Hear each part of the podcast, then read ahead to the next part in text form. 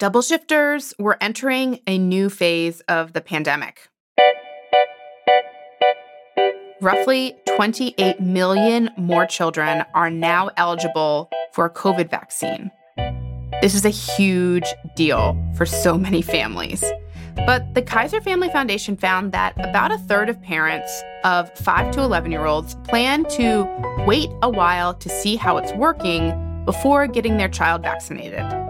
And even if you're ready for your kid to be first in line, it's important to understand why others, including maybe some of your close friends and family, are conflicted or have anxieties.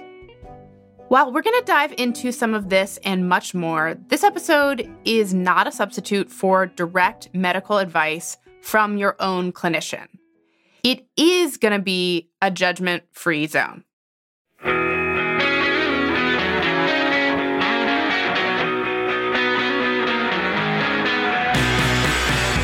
This is The Double Shift, the show that challenges the status quo of motherhood in America. And I'm your host, Katherine Goldstein. So, Angela is still working really hard on her book, so she couldn't join us today. But my guest this episode, Dr. Liz Baltaro, is also a dear friend of mine. She is a board certified family physician and a medical director, and a mom of three young kids. I wish everyone had a mom friend as great as Dr. Liz. I've known Liz for a couple years, and we text or send Marco Polo video messages basically every day. Hey, Katherine. Sorry for the uh, abrupt ending yesterday. I felt like I had so many things I wanted to tell you. Hi, Liz. I am taking a little jaunt to your house to drop off the booster seat. Sorry I hadn't returned it to you sooner. Hey, um, hopefully you can hear me okay because I'm like trying to cook dinner here and pack lunches. And we just got back from the beach. We saw eight rainbows, which was just like totally epic for me. Felt like a very good sign in my life. We work out together, we go on family vacations together, and we put each other down for emergency school pickups. I will never forget when I found out I was having twins and was in complete shell shock and disbelief. And she was so excited for me and so soothing and supportive because she also has twins who are now seven. This connection has really bonded us for life. She's the one I send pictures of my kids' weird rashes to. She's the one I called when I thought that one of my twins might have swallowed a battery. He did not. And she's the one I share my concerns with that one of my kids might have a speech delay. And over the last 20 or so months, she's also been my go to source on all things COVID. For most of the pandemic, she's been testing, advising, and treating COVID patients, including kids, in an outpatient setting. I've talked through my own family's exposure scares with her, gotten her take on new studies, asked her opinion on conflicting public health messaging. And while she's not my personal doctor, I know I am so lucky to have a friend like Liz in my life. Most people don't have a friend like this. And while the vast majority of kids under 12 have health coverage through private insurance or Medicaid, that doesn't mean their parents and caregivers have access to a trusted healthcare professional that is this available for questions and so helpful. So, Dr. Liz is going to take it slow, clarify confusing things about kids and the Pfizer COVID vaccine, and she's going to help us dig through some of the information overload, just like she's done for me. She's also going to address some of your questions and vaccine anxieties that I've heard from our double shift community. And I hope that this conversation with Dr. Liz can be demystifying and maybe even calming as we enter this next stage of the pandemic. And out of this conversation, I think you'll also hear an acknowledgement that we are all just trying to figure this out while we're wrapped up in our own and society's expectations around motherhood and the weight and really the fear we all feel around how we can keep our kids safe. So, Dr. Liz, how do we know that the Pfizer vaccine and all the other vaccines that will eventually be approved for kids 5 to 11, like we can say they're safe, but how do we know that they are safe? Yeah, I mean, at this point, many, many people have gotten those vaccines. And so I feel like we have pretty good evidence just through that. Um, in addition, we have a really rigorous process for vaccines becoming approved in our country at this point in America's history. And so I trust that process. Um, we have really good FDA and CDC panels that really review the data. And it's not an easy process for these companies to get approval. Um, they do use scientific data, and that is available too. Um, and I've been looking at that. And I mean, frankly, so far they seem very safe to me. Nothing is scary to me. I got this great question that I want to share with you from mm-hmm. a mom who's also named Elizabeth. My question is that I'm on the fence about vaccinating my five year old in this first initial rollout because what I've seen is based on the data, the likelihood of severe complications from COVID is so rare that the sample size in this trial wasn't large enough to detect any serious risk reduction in serious complications. So, my husband and I are leaning towards waiting until there is enough safety data to decide. What would you say to similar parents like me? What advice do you have? Yeah. I mean, first of all, she sounds like a really well educated and amazing mother who has really done her research. Um, it is true that the sample size right now for the trials for kids is smaller than I wish it was. You know, it's about 2,200 kids.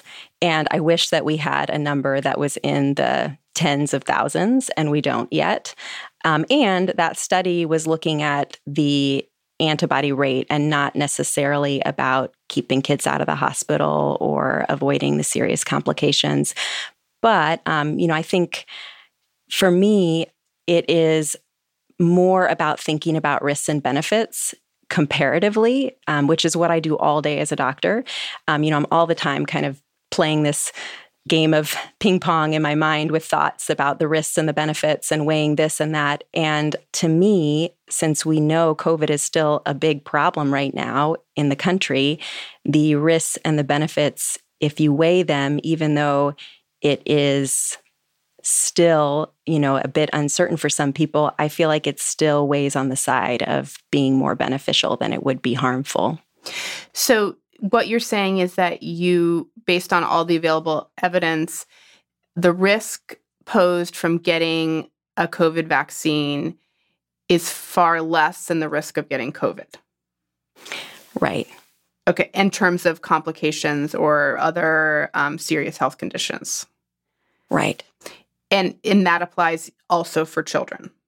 Yeah, from in my eyes, it it will apply to children. That's right. I mean, I know that many of us feel like it's a really benign illness for kids, but there are physicians everywhere in the country who will tell you, you know, kids do end up not doing well with COVID. There are, you know, the risk is not zero. And so I feel like even though the risk seems small, I mean, it's really hard for people, I think, when they're comparing really small risks to really small risks per se. But still, I feel like, you know, we have this obligation to do everything we can to try to help stop the virus and um, not just on an individual level, but also for the society too. And even so, um, you know, I I still I feel like I've seen enough to worry about my kids, even though the risks are small. So, have mRNA vaccines been studied in children as much as adults? At this point, I would say no. So, does that give you pause or concern in terms of kids receiving mRNA, which is not a new technology, but it is newly employed in these vaccines? Like, does that give you additional concerns that it hasn't been studied as much in children? It doesn't to me. I think that's probably based more on my scientific knowledge of how messenger RNA works. It just is really a kind of, you know, it does one thing. You could say a one trick pony. It goes in the cell, it makes protein. Um, you know, it really doesn't do much else, and then it's gone. So to me, you know, I think that it it really doesn't. I mean, I think the studies were more about looking at the dose that would be appropriate for kids.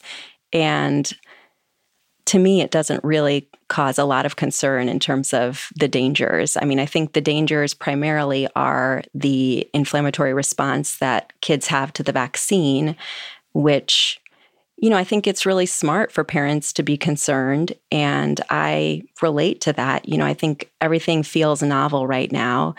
But to me, it isn't of big concern. So the mRNA technology itself doesn't, based on you describe it as like a one trick pony. So can you just sort of give us a breakdown? So, how we know mRNA doesn't like stay in your body or do weird things to you in 10 years? Like, how do we know that? It degrades. It degrades. Yeah. You know, one of the things that I recognize is that our immune systems are exposed to particles and proteins and you know various things in our everyday lives and that's a very healthy thing and our immune systems are responding to things constantly and so to put a little bit of something in the human body it, it to me is not that different from what our immune systems are built for and are doing all day long every day um, you know the small amount that we give in vaccines, in my mind, is really similar to what our immune system and, and kids' immune systems are facing on a regular basis. That's really interesting. One thing you just said is you said everything feels novel right now, you know, in terms of like, you know, we're faced with decisions about getting a vaccine for a virus that we'd never heard of two and a half years ago. And can you think of an example of how that has sort of played out in your interactions with your patients? Like, really, people feeling overwhelmed with the newness of all these situations and decisions?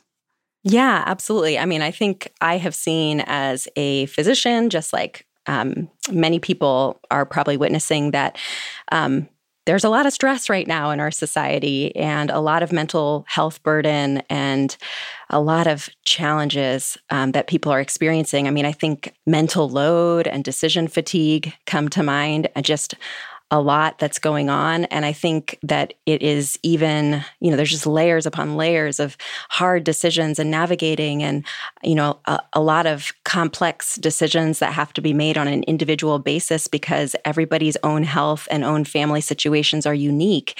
And the guidance has left a lot up to individuals and people have done it differently and and that's okay. I mean, I have a lot of respect for that and I think it's also very hard for people.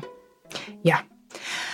We'll be right back after a short break with Dr. Liz to talk more about how the stresses of motherhood impact our decisions around COVID safety, and we'll get more of your burning questions answered.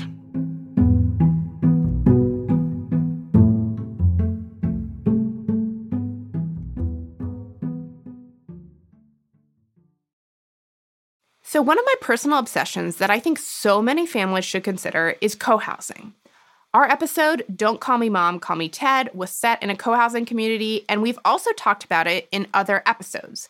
With its common spaces and strong community, it offers kids freedom and independence to roam and connect with nature that is honestly hard to find these days, all with loving neighbors invested in your kids' lives. Right now, there's an opportunity to actually get in on a great community that's about to start construction.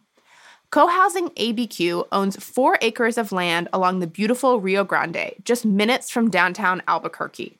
The community already has 12 kids and many aunties and grandparents, and they've supported one another through COVID and before, creating a culture of trust, fun, and care. All they need to be complete is you. Go to cohousingabq.org slash the double shift to check out their website and sign up for an info session. Honestly, browsing this website, this place looks really dreamy, and I'm not gonna lie, it kind of makes me want to pick up and move to Albuquerque.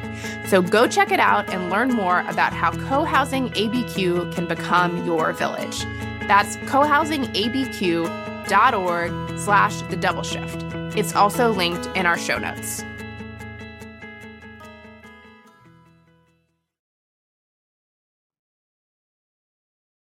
Hey, double shifters, it's Katherine. I am so glad you're enjoying our rich back catalog of episodes.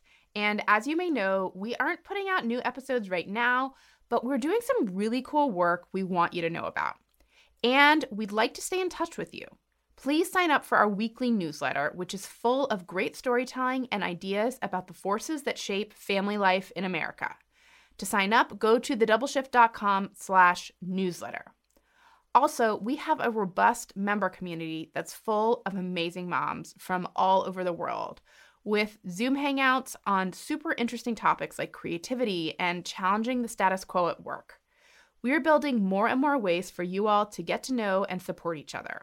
That's just so important right now.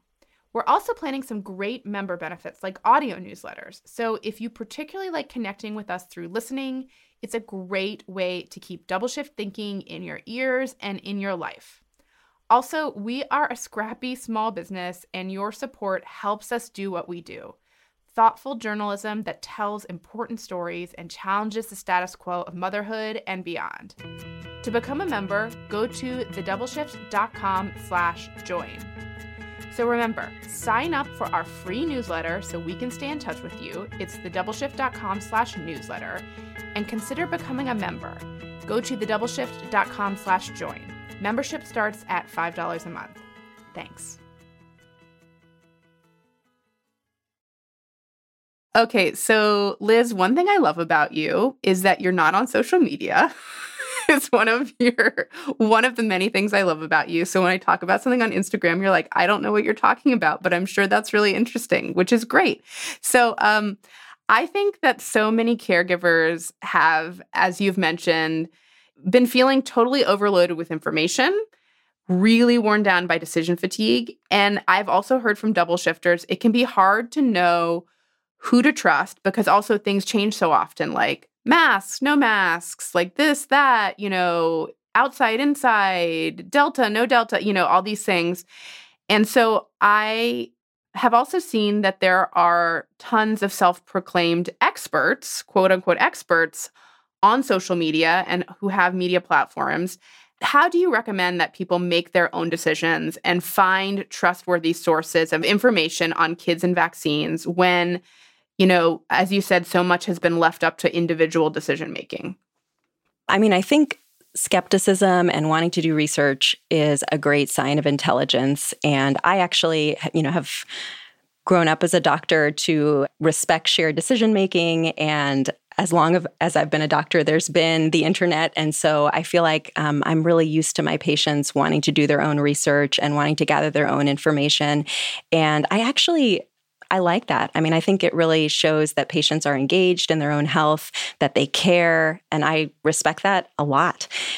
I think it is really challenging and to to know what is a good source of information and data and what is not you know, we live in an era where you can use Google Scholar and the internet, and you can actually find studies and really good journal articles with a web search how do you know what's good information and not? I mean, I think for me as a scientist, like really going back to the original data is important. So, not just looking at a news article, but actually going to look at the source. And obviously, not everybody is well equipped to kind of do that and look at the numbers. You know, in science, we use the lingo N, which just kind of means like the size of a study, which I think makes a big difference. You know, a study that is only 50 people is not comparable to something I really personally like to see data that's in the tens of thousands. Um, you know, that makes me feel a lot more comfortable. And there are also different types of studies and data out there. So, I mean, personally, I usually recommend that people go to a trusted source. And for pediatrics and and vaccines. Um, you know, I like to recommend and use the American Academy of Pediatrics website. We have such good societies in the United States. The CDC is an excellent repertoire as well. So I recommend and share some of those sites so you know what you're saying is like look at the studies look at the sources and not just like someone describing something in an instagram video of their their take on it or what they have read or what they've heard even if it sounds convincing like you know f- sort of be skeptical about where they're getting their information you know that sort of thing like and it's hard because like sometimes i think especially after this last more than a year and a half we just like want someone to just make it easy for us and make a decision for us about things. And like, so having all this information can really be overwhelming. But I, I really love the advice of going like as close to the source of the information as possible. yeah. yeah. And and I think if people are feeling overwhelmed by it, I mean this is where it really comes in handy to have a good relationship with a personal physician or doctor or nurse practitioner or clinician. Um, I mean, I think having a primary care clinician who you trust is really helpful because you can put it in their hands. And I think research has shown that, you know, the number one person that can influence somebody's decision about the COVID vaccination is their personal physician. Not everybody has a, you know, really in-depth relationship with a personal clinician, but um, that is a great thing. And, you know, I think if it's too much for people, asking their own personal clinician is advisable as well. It yeah. can be as simple as that. Yeah. And you feel like doctors around the country should all be prepared to be having answering these questions and having these conversations. Absolutely. Yeah. yeah. And it's I, not a burden on them. No, I mean, we are prepared. Yeah. And I also think that it says a lot. Doctors are getting themselves vaccinated and they're, uh, you know, doctor, my doctor colleagues, I don't know anybody who is not vaccinated. And I also don't know any physician mothers who are not just chomping at the bit to get their kids vaccinated right now.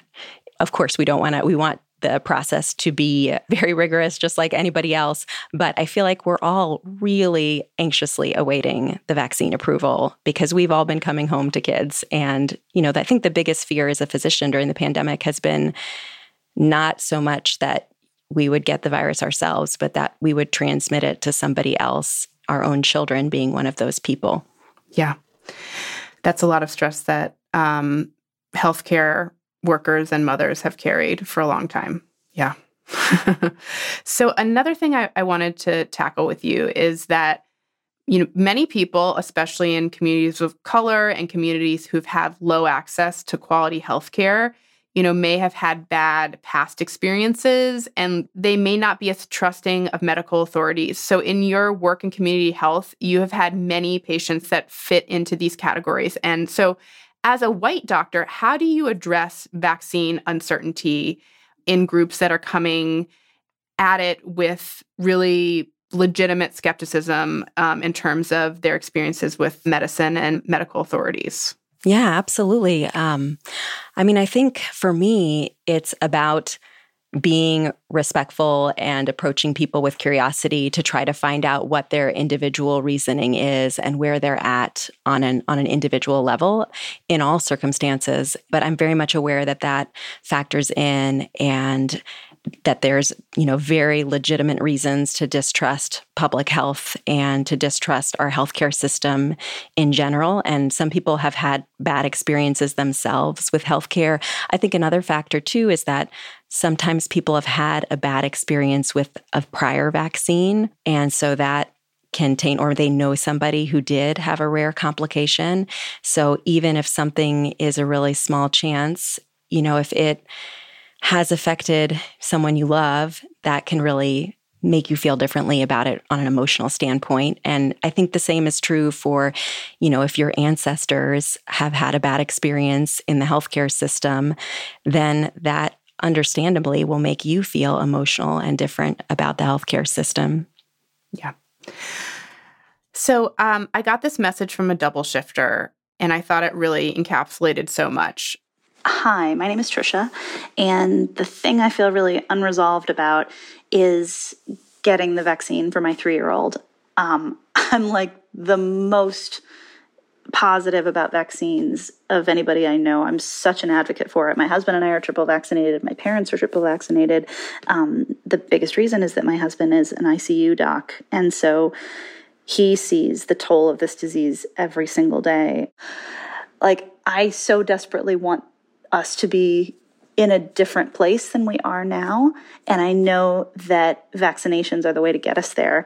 And even I am hesitating about like, oh, do we go get her the vaccine the first day it's available? Like, do I wait and see something? Even though I know it's been through months and months of clinical trials and everybody involved in this. Like, this is the Super Bowl of epidemiologists and everybody who does this kind of work. Like, and yet I still feel hesitant. And like, man, if I feel hesitant, like, what do you do about the people who are vaccine hesitant at baseline or anywhere else on the spectrum of, of anxiety about this? I don't know how to get through or past that. I know that I will, but it's just, I still feel so, so much anxiety about it. What do you say to this mom and other moms who are just having anxiety about giving their kids the vaccine? Mm. Yeah, I mean, I again, I feel like it is a it is a wonderful thing. I think that just shows how much love that people have for their children, that they are feeling this sense of anxiety.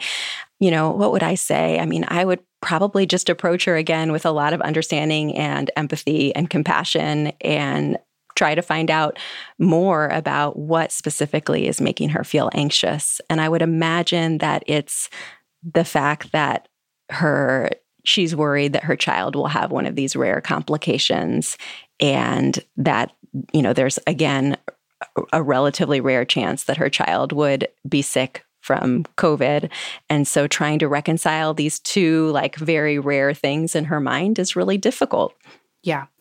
So that this ties into my next question which I think there is a lot of pressure on moms in general all the time in this country to be a quote good mom and that makes moms really worried about doing the quote wrong thing. And this is all coming to a head in some of this vaccine decision making. And so, how do you feel like this plays out, you know, with this vaccine anxiety? Yeah, absolutely. Um, and I wish there weren't such tremendous pressures. I mean, I think that it goes back to the mom guilt, you know. One of my favorite topics. That's right. that I wish, um, you know, I wish it didn't all fall kind of on mothers culturally. And it makes me think of one of my close friends who was pregnant um, at the time that vaccines became available to adults. And it was back at the time where we didn't have a lot of data. You know, now it's pretty certain that um, the risks for women who are pregnant to get the vaccine are definitely outweighed by the benefits of the vaccine. But back when we didn't know, you know, people were navigating. And again, I knew pregnant physicians who were, you know, not hesitant at all to get the vaccine. Again, just knowing what we know about messenger RNA and not feeling the same sense of fear um, from a scientific standpoint. Um, and yet, you know, navigating this with a friend of mine who was feeling a lot of trepidation. And she was really expressing that she just really felt like if something did happen, even if it was unrelated to the vaccine, that she would feel horribly guilty and she would feel like in her mind it was connected. Mm. And I think that goes back to this thought of, you know, as mothers, like we just take it on ourselves that if something bad happens to our children or if things are not the way that, you know, we think that they should be, that it's our fault in some way. And that's something I also try to emphasize a lot in my practice of medicine. I mean, so many things happen. Actually, um, I'm also thinking of, uh, you know, another case where a child had a broken bone, complete, you know, total accident, nobody's fault. Um, these things happen all the time. And I recognize, and especially now more than ever, that I'm a mom, you know, what parents need to feel in that moment is being reminded that, you know, it's not their fault. Because I think when something traumatic happens, that's the first thing. And especially as moms in our country, that is the first thing culturally that we think of is that it must be our fault in some way. And we do feel guilty, even if there is no scientific connection. Dr. Liz really gets at the heart of it right there. Double shifters, I know you're worried. Even if you aren't concerned about the safety of the vaccine, for probably most of us, being a parent or caregiver in 2021 means you are in a constant state of worry. This worry feels really real to me too. As Delta was surging and I was resigned to the reality that I was going to send my first grader marching back into school, and there was just very little I could do to personally make sure he wasn't going to get COVID at school. I became just paralyzed with fear over my toddler's safety, something that I felt like I could actually control. My mind was in overdrive that they were just one off balance step at the top of the stairs from a scary trip to the emergency room, or one carelessly placed knife away from losing an eye, or one unlocked playground gate away from getting hit by a car.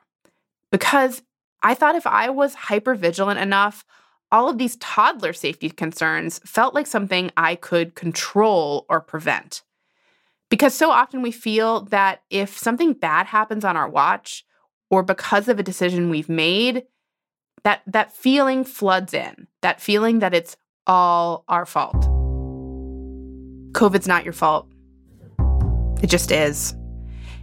And you and I, and I'd venture to say most people, are just doing the best we can. When we come back, Dr. Liz answers more of your burning COVID vaccine questions and talks about how, as a family medicine doctor, she thinks about how our personal decisions can impact our community.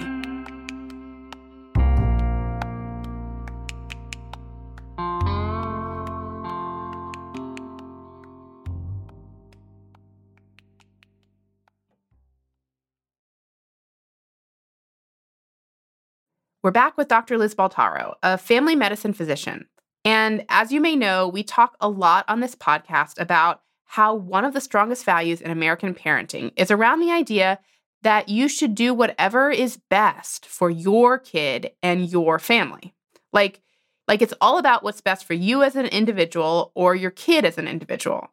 And I posed this question to Dr. Liz about how we can think about vaccination in relationship to not just what's best for us or our kid, but how we can think about it in terms of what's best for the whole community. Yeah, I mean, when we think about other childhood vaccinations, certainly when you think of it on an individual level, it you know, these days we don't have high prevalences of a lot of the diseases that, I mean, thank goodness we don't. And it's because of vaccination program that we don't. But I mean, there are um, parents that are choosing not to get other childhood immunizations. And in fact, you know, COVID has unfortunately gotten us behind in our immunization efforts for children on a whole. But the act of immunization is not just on an individual. You know, it's one of the few things we do on a preventive level that is for the society. And that is a big part of it, you know, especially now that we have um, kind of beaten down other diseases so that we don't have a high prevalence of other illnesses like polio or measles. Uh, rubella. I mean, I'm fortunate. I have never seen a case of measles or rubella in my career. Um, you know, I have seen chickenpox. um, I have a varicella. I have seen I've I've actually um, you know seen people who had polio, but I have never seen a child with polio in my medical career. Um, so I think that just goes to show you that many of those illnesses are something that we've worked really hard to protect ourselves against as a society, and fortunately. We've been successful, but it's because of the efforts on an individual level collectively. And I mean, I do think on some level that it is going to be necessary to get children vaccinated against COVID 19. As many people as we possibly can get vaccinated against COVID 19 in order for us to kind of go back to how things were pre pandemic. So it's one like meaningful way that we can all contribute to sort of going going back to whatever way it was in terms of yeah i guess you yeah. can view it it is an act of social activism on some level absolutely. Yeah. Um, yeah i mean i think there is a moral and ethical responsibility to to not just think about yourself in a situation like this and to think about the other people kind of downstream you know? And the longer that we have unvaccinated people, um, or the more unvaccinated people that we have, the more possibilities that we're going to have for the virus to continue to spread, for the virus to continue to mutate. And I mean, I tell people all the time in my practice, I wish I had a crystal ball. I don't have a crystal ball. Um, none of us have a crystal ball. And so you just don't know if you don't, you know, if you don't do what you can to protect yourself, if you could be spreading the virus down the road, and if it could mutate. You know, I, I just feel like if we're going to have the best chance to stop the virus, then we do need as many people vaccinated as possible. That's a interesting sort of message related to the parents who want to who are not anti-vax, they're not anti-science, they may be vaccinated, but they want to wait and see. They want to hold off for some weeks or months or some longer amount of time to to move forward you know how do you feel about the sense of urgency to not not wait 3 months not wait 6 months or 9 months or a year? Yeah i mean to me unless your child is really completely isolated and living you know without exposure to any outside people which is you know very rare there is still a chance that the virus will continue to spread. And so I still feel a sense of urgency because I feel like at this point, uh, many of our children are less isolated than they were earlier on. Many of them are in school, and I want them to stay in school. And I just also feel like it's it's for the well-being too. I mean, a lot of children I think need that socialization for development and for their own mental health as well. And the longer that we continue to kind of stay in a society that's restrictive for children, you know, that has drawbacks for them. And I do feel a sense of urgency. Yeah. Yes, a sense of urgency. I feel it too. We've been through so much trauma and turmoil and disruption over the course of the pandemic. Sometimes it can feel like nothing we can do will make it better. But kids' vaccination can really help us get our lives back on track. Vaccinating can help us end long term school disruptions. It can mean not missing days of school and work over waiting for COVID test results over just a regular runny nose. Maybe it will make masks in schools eventually unnecessary. This can be a concrete step to making things more livable for families. Okay, Dr. Liz, back to some questions from the double shift community. I got a version of this question from so many people. Basically, the question is what is the deal with the different dosage levels? And what if I have a really big 11 year old or a really small five year old? Should I wait to vaccinate or seek a different dose? Yeah, I can I can completely understand where that would that question would factor in. Um, so the doses that they are studying now for the five to eleven year olds are a third of the dose for 12 and up and the 12 12 year olds you know and up they are all getting the exact same dose and you know i'm um, you know it, it's not the same as the flu shot, but just to make a parallel, um, with influenza, there is a high dose shot for older adults that's available. There's also kind of a regular flu shot. And actually, there's a smaller dose that we give to kids with flu shot as well. So, I mean, to me, this concept of um, different vaccine doses is something that we do all the time in medicine.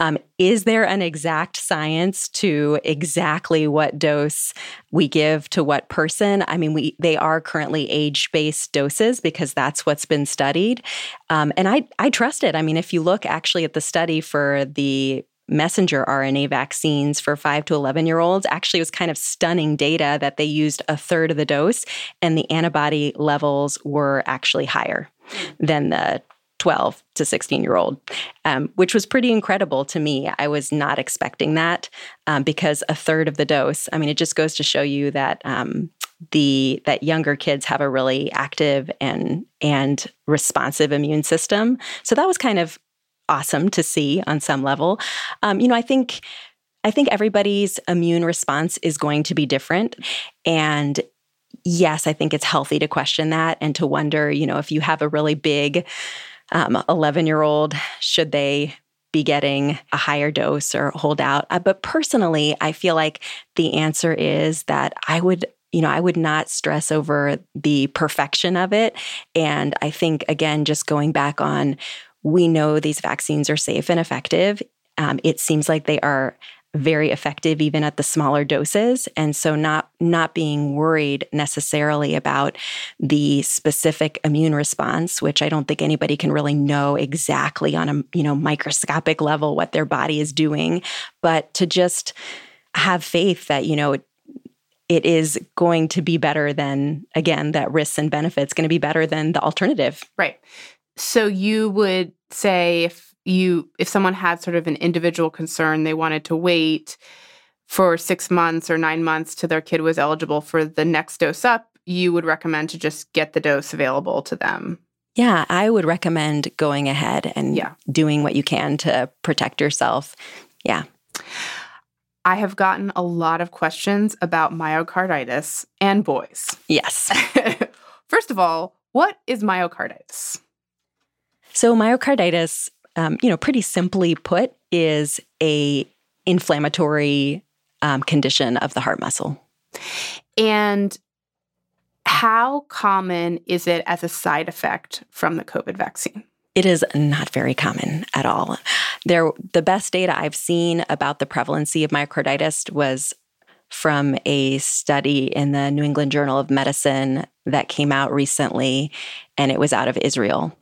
And the prevalence is essentially um, so it goes up after second shots. And what we know right now is, you know, it's highest in boys in that sort of 12 to 15 year old age group. And it is in the realm of about one in 25,000. For girls, it's about one in 100,000.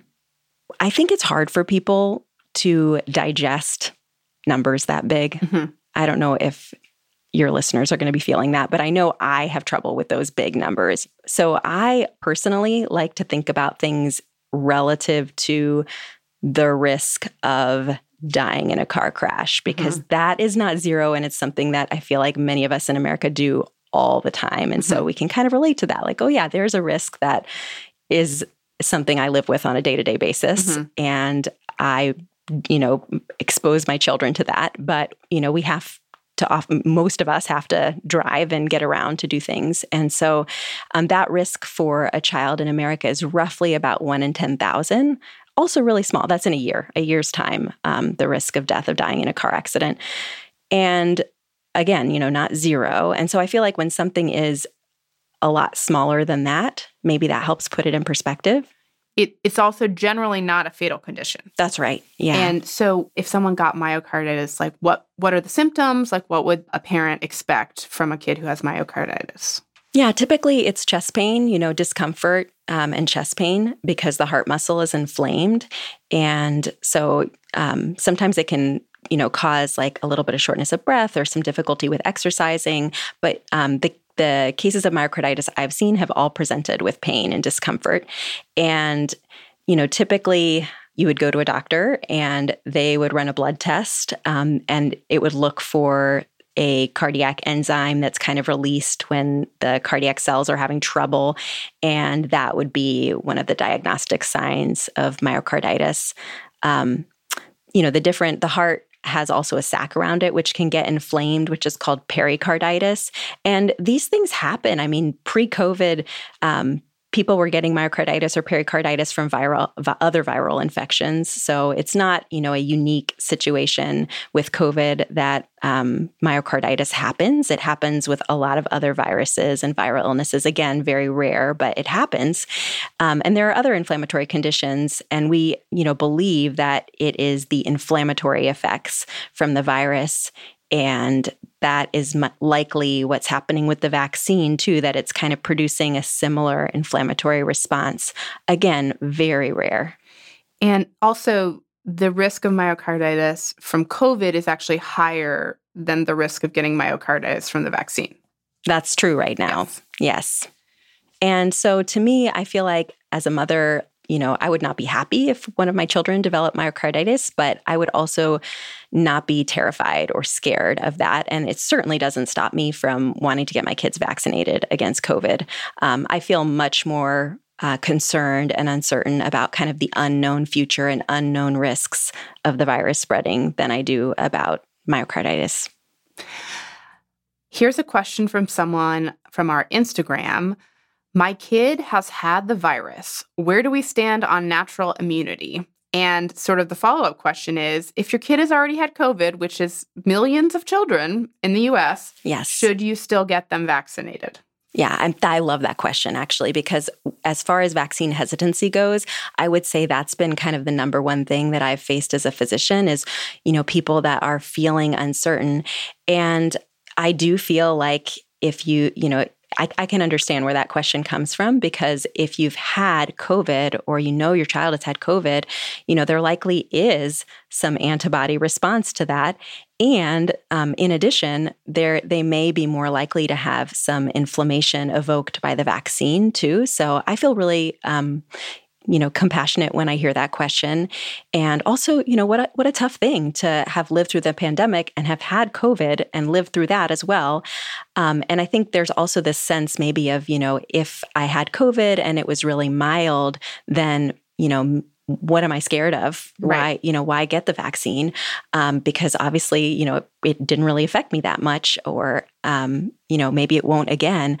Um, you know, I think my biggest feeling of that is that the vaccine likely offers different protection than the virus does. And we also don't know for most people, um, you know, exactly what variant of the virus they had and when. I think now, you know, most people, most of the cases we probably know are Delta at this point, but still the virus may mutate again. And protecting yourself against more of the virus it is going to offer just another layer, essentially. So even if you've had COVID, even if you had your own antibody response, the vaccine is going to amplify that, it's going to increase it, and it's going to make it stronger. And so I still recommend it. Even when people have had COVID, but I also feel really understanding and uh, of where they're coming from with their concerns. And I think too, it's worth talking about, you know, that there may be a higher chance of having some side effects from the vaccine. Again, you know, your your body's reacting to that and that's a good sign. You know, it's good when your body has some side effects to a vaccine because then you know it's really working and your immune system is really responding. So, this is a question for when vaccines are available for under fives, but also could apply to the flu shot, et cetera. Should we wait four to six weeks after other vaccines before getting a COVID vaccination? We have our four year old shots coming up.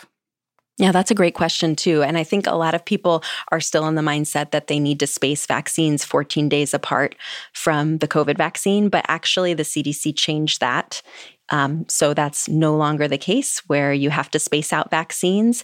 And I have ordered vaccines together now for people um, on the same day, um, especially now that we're entering flu season. And I would say no, you know, I, I don't think that you need to do that. Again, I think that's linked to that scientific knowledge of we are exposed to lots of proteins and viruses and things in our day-to-day lives. And so in the course of a day you know especially in pre-covid times when we weren't masking we were probably exposing ourselves to more than what is in for vaccines or yeah. I love that. I, I feel like whenever you go and get your babies vaccinated and they're like, here we go with the like the mega needles all at once, you're like, how can this be okay? But I'm still gonna do it. So that is so interesting to think about is like, yeah, we're exposed to so much all the time. That's just part of life. Yeah. I mean, it's pretty traumatic, I think, as a parent it, yeah, when sucks. your child has to, yes. totally sucks. I know. I feel for that little four year old.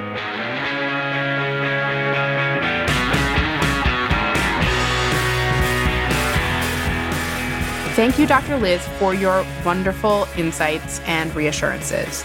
We are going to link to some more helpful and trustworthy information about kids and vaccines in the show notes. Dr. Liz also asked me to remind you, she sent me Marco Polo after our interview, that this is a great time window to get your kids a shot before getting together for Christmas time gatherings. Thanks for the reminder, Dr. Liz. If you found this episode helpful and you appreciate what we do, consider becoming a member of the show. It helps us so much. Go to thedoubleshift.com slash join to become a member. It starts at $5 a month. And if you're able to pay by the year, that helps us even more. Remember, Double Shift members get an ad-free show, monthly member hangouts, and other great perks. And we can't make this show without you. The Double Shift is created and hosted by me, Katherine Goldstein. Our co host is Angela Garbes. Our senior producer is Rachel McCarthy. Our producer is Olivia Richardson. Our editor is Anita Rao. Our research assistant is Jada Hester. Music by Blue Dot Sessions. Our theme song is by Palehound. Our mixer is Corey Schreppel. We are funded by you, our members. We can't do this without you. Go to thedoubleshift.com slash join to become a member. We are independently produced and distributed. Thanks for being part of The Double Shift.